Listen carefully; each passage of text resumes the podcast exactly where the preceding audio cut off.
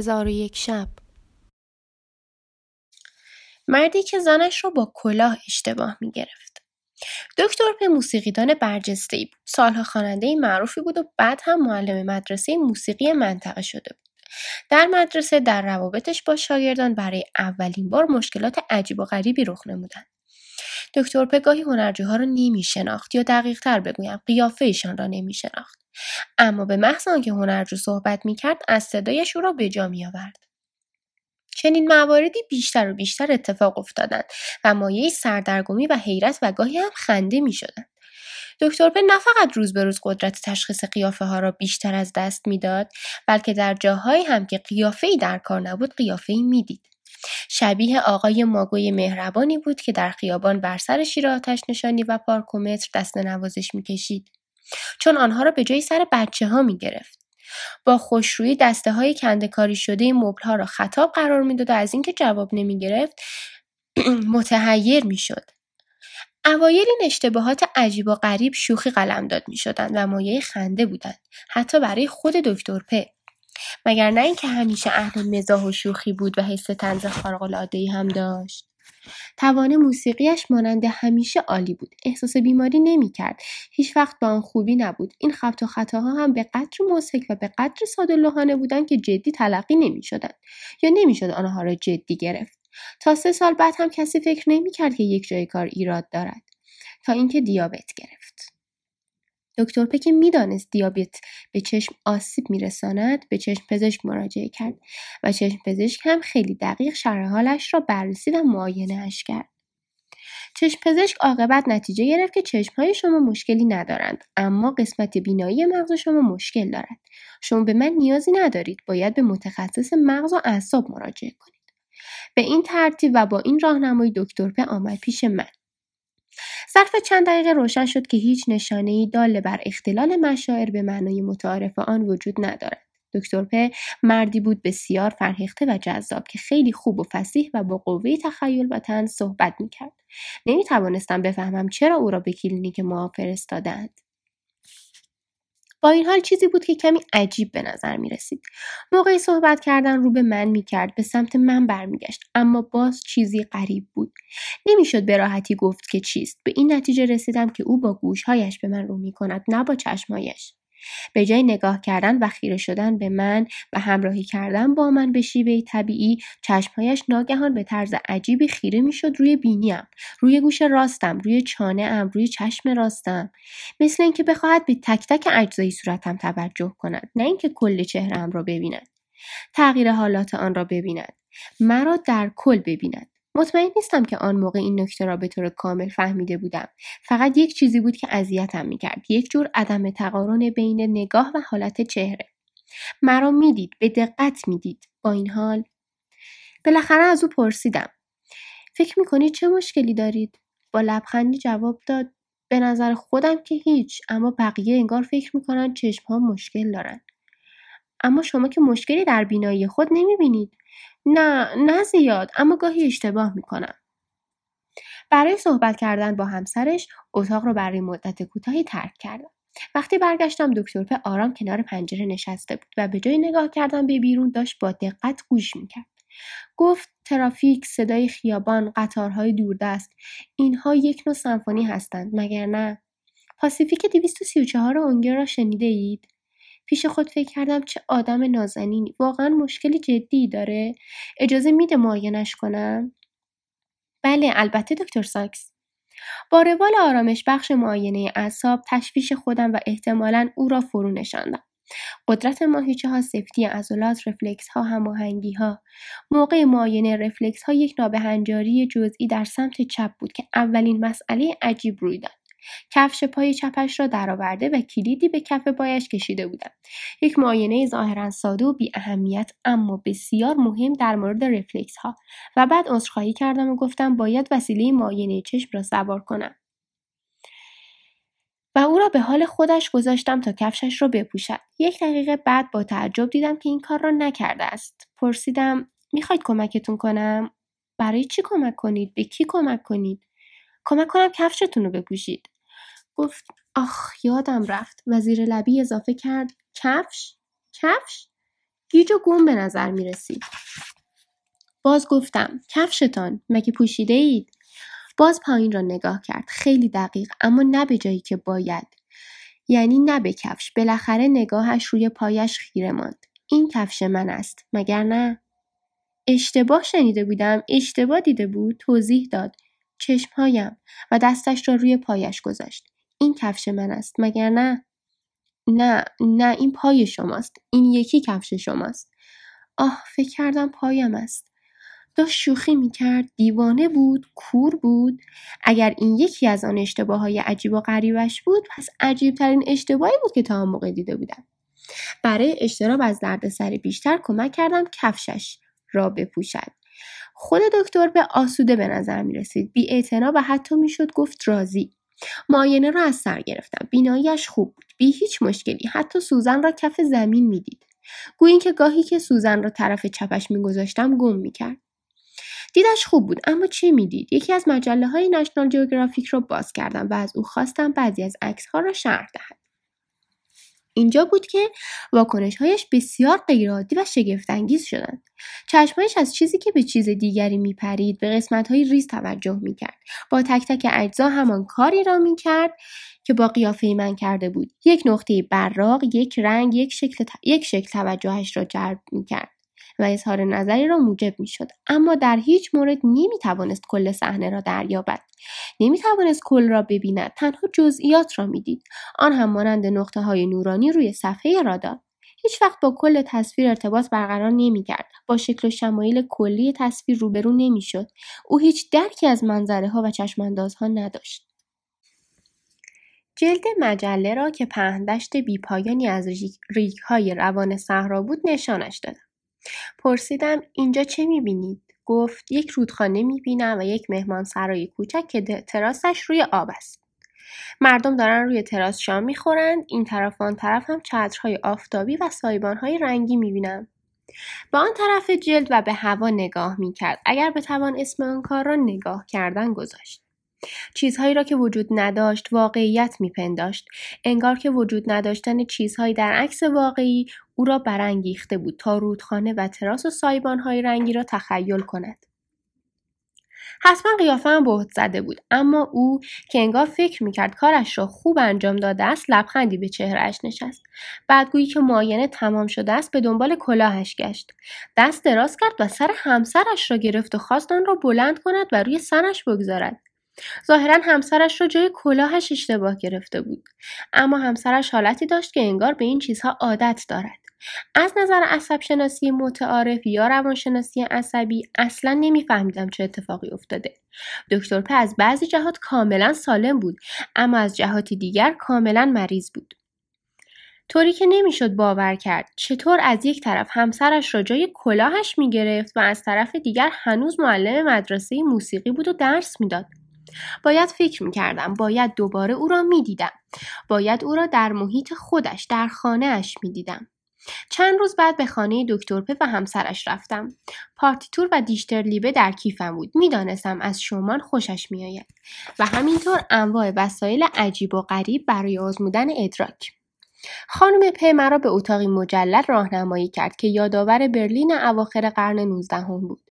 یک پیانوی رویال بوزندورفر قدیمی با شکوه وسط اتاق بود و دور تا دورش هم پایه های نوت. انواع سازها، پارتیتورها و کلی کتاب. تابلوی نقاشی هم بود اما موسیقی محور همه چیز بود.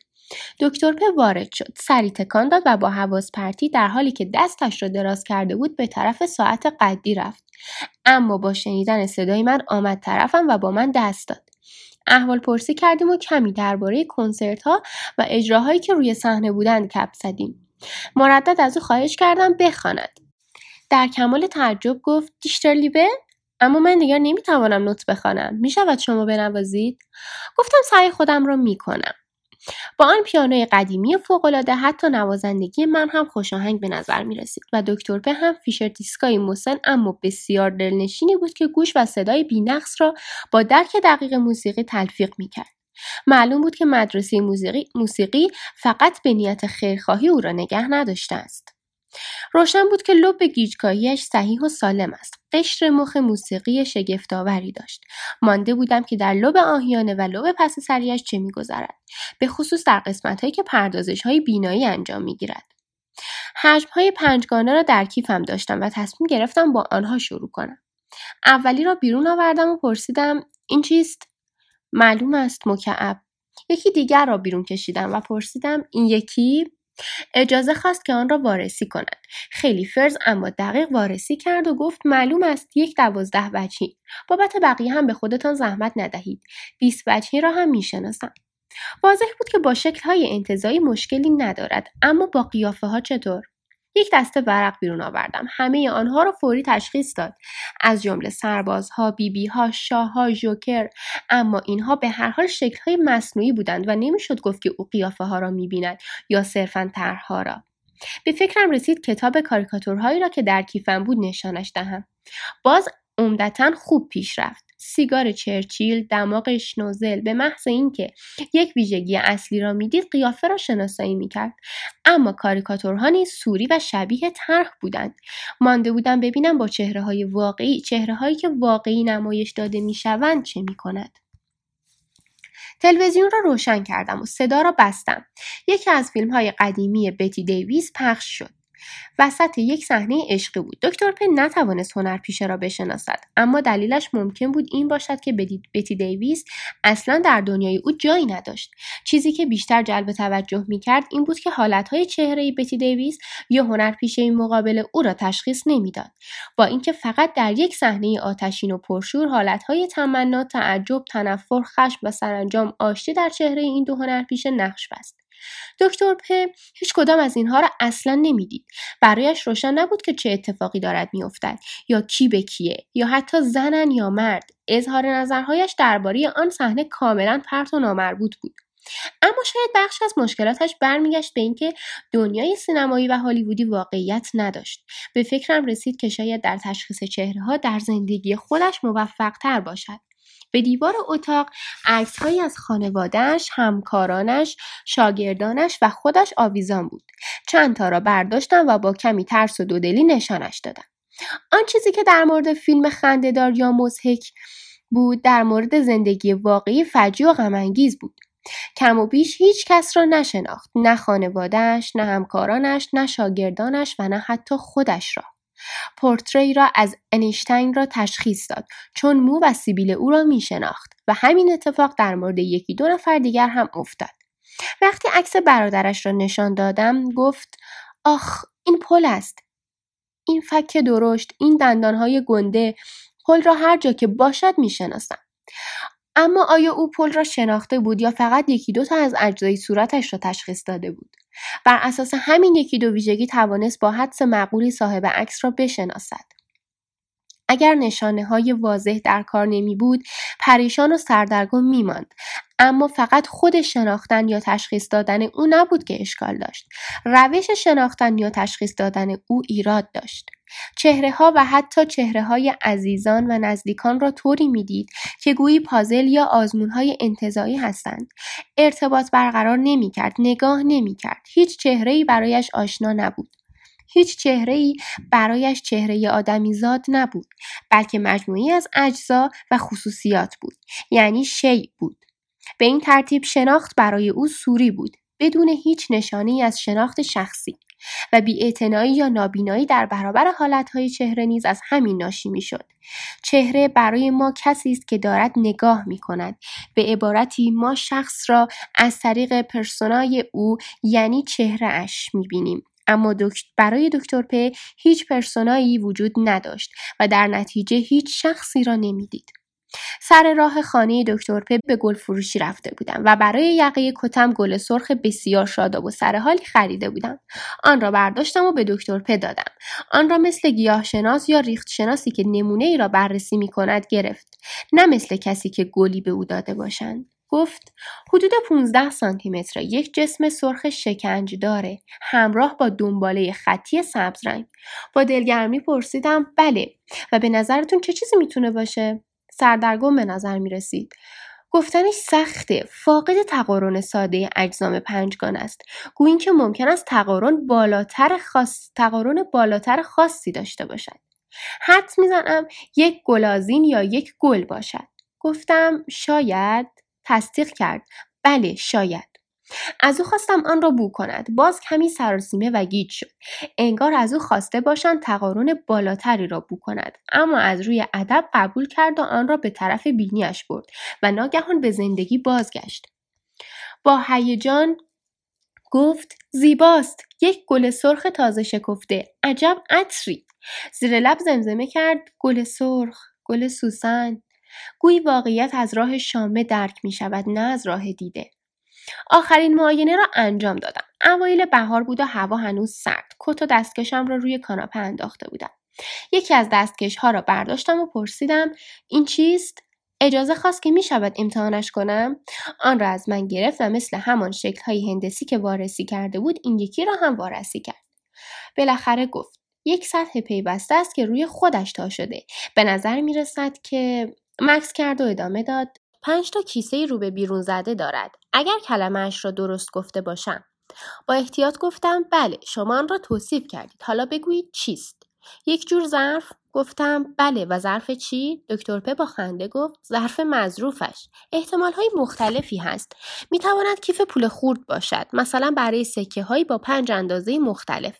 می تواند حرفهای احمقانه را کوتاه کردم و گفتم آشنا به نظر نمی رسد. فکر نمی کنید شاید مربوط به قسمتی از بدن شما باشد.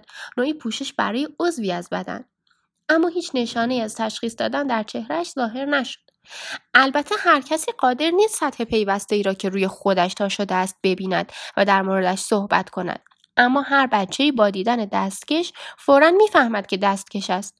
آن را می‌شناسد و می‌داند پوششی است برای دست. دکتر پن نمی توانست او نمی شناخت.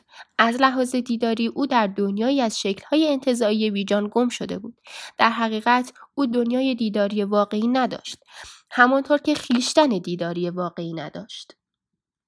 او می توانست در مورد چیزها صحبت کند اما آنها را رو در رو نمی‌دید. هیولینگز جکسون موقعی بحث درباره بیمارانی که دچار آسیب نیمکره چپ و مبتلا به زبان پریشی بودند می‌گفت که آنها تفکر انتظایی و گزاره‌ای را از دست دادهاند و آنها را با سگها یا در واقع سگها را با بیماران زبان پریش مقایسه می‌کرد.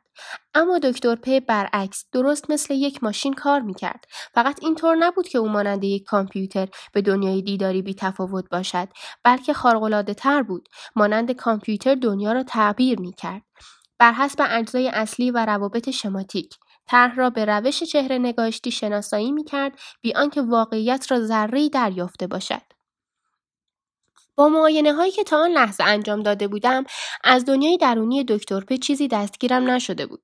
آیا امکان داشت حافظه دیداری و قوه تخیلش هنوز سالم باشد؟ از او خواستم تصور کند که از سمت شمال وارد یکی از میدانهای محل شده است. در عالم خیال یا با کمک حافظش قدم بزند و بگوید در حین قدم زدن از کنار چه ساختمانهایی میگذرد. او ساختمانهای سمت راستش را به ترتیب گفت اما به هیچ یک از ساختمانهایی طرف چپ اشاره نکرد. سپس از او خواستم که تصور کند از سمت جنوب وارد میدان می شود. باز هم تنها ساختمان های سمت راست را اسم برد. با اینکه اینها همان ساختمان هایی بودند که پیشتر اسم نبرده بود. این بار آنهایی را که پیشتر با چشم درون دیده بود اسم نبرد. از قرار معلوم اینها را دیگر نمی‌دید. آشکار بود که مشکلات سمت چپ یعنی های میدان بیناییش به همان اندازه که بیرونی بودند درونی هم بودند و قوه تخیل و حافظه بسریش را دونیم می کردند. در سطحی بالاتر تجسم درونیش چگونه بود؟ با این فکر که تولستوی با حدت تقریبا توهمگونه شخصیتهایش را تجسم می کند و به آنها جان می بخشد درباره آنا کارنینا از دکتر پرسیدم. اتفاقات را بدون مشکل به یاد می آورد درکی درست از طرح داستان داشت اما ویژگی های دیداری روایت های دیداری و صحنه ها را به طور کامل حذف می کرد او کلمات شخصیت ها را به خاطر داشت اما چهره هایشان را نه و با اینکه در جواب پرسش هایم می توانست با حافظه خارق‌العادهاش توصیفات اصلی دیداری را تقریبا مو بمون نقل کند معلوم بود که این توصیفات برایش کاملا تو خالیند و واقعیت حسی یا تخیلی یا احساسی ندارند. بنابراین نوعی ادراک پریشی ادراک پریشی درونی هم در کار بود. اما از قرار معلوم این تنها در مورد چند نوع تجسم صدق می‌کرد. تجسم چهره ها و صحنه ها و تجسم روایت دیداری. و نمایش از بن آسیب دیده بود و تقریبا از بین رفته بود. اما تجسم طرح حفظ و حتی تقویت شده بود. بنابراین وقتی با او شطرنج چشم بسته بازی کردم هیچ مشکلی در تصور صفحه شطرنج یا حرکات نداشت و حتی خیلی راحت مرا شکست داد. لوریا درباره زارتسکی می‌گفت که او توانایی بازی کردن را به کل از دست داده بود اما قوه تصور واضحش آسیب ندیده بود. زاستکی و دکتر پ در دنیاهایی زندگی می‌کردند که تصور آینه یکدیگر بودند. اما غمانگیزترین تفاوت بین آنها این بود که زاستکی بنا به گفته لوریا برای بازیافتن قوای از دست رفته ذهنیش با سرسختی خاص محکوم با سرسختی خاص محکومان میجنگید. در حالی که دکتر په نمی جنگید. او نمی‌دانست چه از دست داده است و حتی نمی‌دانست چیزی از دست داده است. اما کدام ناراحت کننده تر یا کدام محکوم تر بود؟ مردی که می‌دانست یا مردی که نمی‌دانست؟ وقتی معاینات تمام شد خانم په ما را به میزی دعوت کرد که آن که بر آن قهوه و چند شیرینی کوچک خوشمزه چیده بود دکتر په با ولع و با آواز به سراغ کیک ها رفت به راحتی و چابکی بی آنکه فکر کند با آواز با آواز بشقابی را برداشت و چند چیز را تون پشت سر هم برداشت. یک ریز و بیوقفه و بعد ناگهان ایستاد. صدای تقتقی بلند و قاطع بر در. دکتر په بهت زده و یکی خورده از این مزاحمت از خوردن باز ماند و بی حرکت با قیافه مات و بی سر جای خودش پشت میز نشست. به میز نگاه می کرد اما میز را نمی‌دید. دیگر آن را میز انباشته از کیک نمی‌دید. همسرش برایش کمی قهوه ریخت. بوی قهوه مشامش را قلقلک داد و او را به واقعیت بازگرداند. نوای خوردن از سر گرفته شد. پیش خود گفتم کارهایش را چگونه انجام می دهد چطور لباس می پوشد دستشویی می رود یا حمام می کند به دنبال همسرش به آشپزخانه رفتم و از او پرسیدم که شوهرش چطور لباسش را می پوشد خانم په گفت درست مثل غذا خوردنش. های معمولش را برایش در جاهای معمول می‌گذارم و او را در حالی که آواز می‌خواند آنها را بی هیچ مشکلی میپوشد. هر کاری که می کند با آواز خواندن است اما اگر وقفه پیش بیاید و یا روال کار از دستش برود کاملا متوقف می شود و لباس ها حتی بدن خودش را هم نمی شناسد. او همیشه آواز می خواند. آوازهای خوردنی، آوازهای لباس پوشیدنی، آوازهای حمام رفتنی، هر چیزی او نمی تواند کاری بکند مگر اینکه آن را به آواز درآورد. در ضمن صحبت, در ضمن صحبت کردنم توجه هم به تابلوهای روی دیوار جلب شد. خانم په گفت بله نه فقط خواننده خوبی است بلکه نقاش با استعدادی هم هست. مدرسه هر سال تابلوهایش را به نمایش می‌گذارد. از روی کنجکاوی و با حوصله به تماشای آنها پرداختم به ترتیب زمانی آویخته شده بودند. همه کارهای اولیهاش ناتورالیستی و رئالیستی بودند. با حال و هوای روشن و شامل جزئیات ریز و غیر انتظایی ولی بعد از چند سال از روشنایی و جنبه غیر انتظایی رئالیسم و ناتورالیسم آنها کم شد و انتظایی تر و حتی هندسی و حتی کوبیستی شدند. تابلوهای آخر به کلی بیمعنی بودند یا برای من بیمعنی بودند. خطوطی در هم و بر هم و تکه از رنگ نظرم را به خانم په گفتم. گفت آخ امان از دست شما دکترهای هنر نشناس پیشرفت هنری را نمی‌بینید؟ نمی‌بینید چطور رئالیسم سالهای اش را کنار گذاشته و به سمت هنر انتظایی و غیر تجسمی کشیده شده؟ با خود گفتم نه اینطور نیست و از خیرش گذاشتم که به تفلکی خانم په هم بگویم. البته از رئالیسم به هنر غیر تجسمی انتظایی رو آورده بود.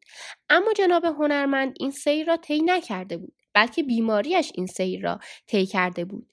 به سوی آگنوزی دیداری عمیق و پیشرفته که در آن تمام قدرت تجسم و تصور تمام حس جسمیت تمام حس واقعیت نابود شده بود. تابلوهای روی دیوار نمایشگاهی ناراحت کننده از آسیب شناسی بودند که به قلمرو عصب شناسی تعلق داشتند نه به قلمرو هنر. با این حال فکر کردم که خانم په هم شاید تا حدی درست بگوید. آخر خیلی وقتها بین قوه خلاقیت و بیماری کشمکش وجود دارد و گاهی از این هم جالبتر نوعی همراهی شاید در دوره کوبیستیش هم پیشرفت هنری و هم پیشرفت بیماری صورت گرفته و این دو با هم فرمی بدی او نو پدید آوردهاند. درست است که جنبه تجسمی را از دست داده است. ولی جنبه انتظایی را به دست آورده و حساسیت بیشتری به همه عناصر ساختاری خط و مرز و حاشیه پیدا کرده است. او هم مثل پیکاسو توانست تاختهای انتظایی موجود در جنبه های غیر انتظایی را که معمولا نادیده میمانند مشاهده کند و به تصویر هم بکشد. گویی که در تابلوهای آخر متاسفانه تنها آشوب و ادراک پریشی باقی مانده بود.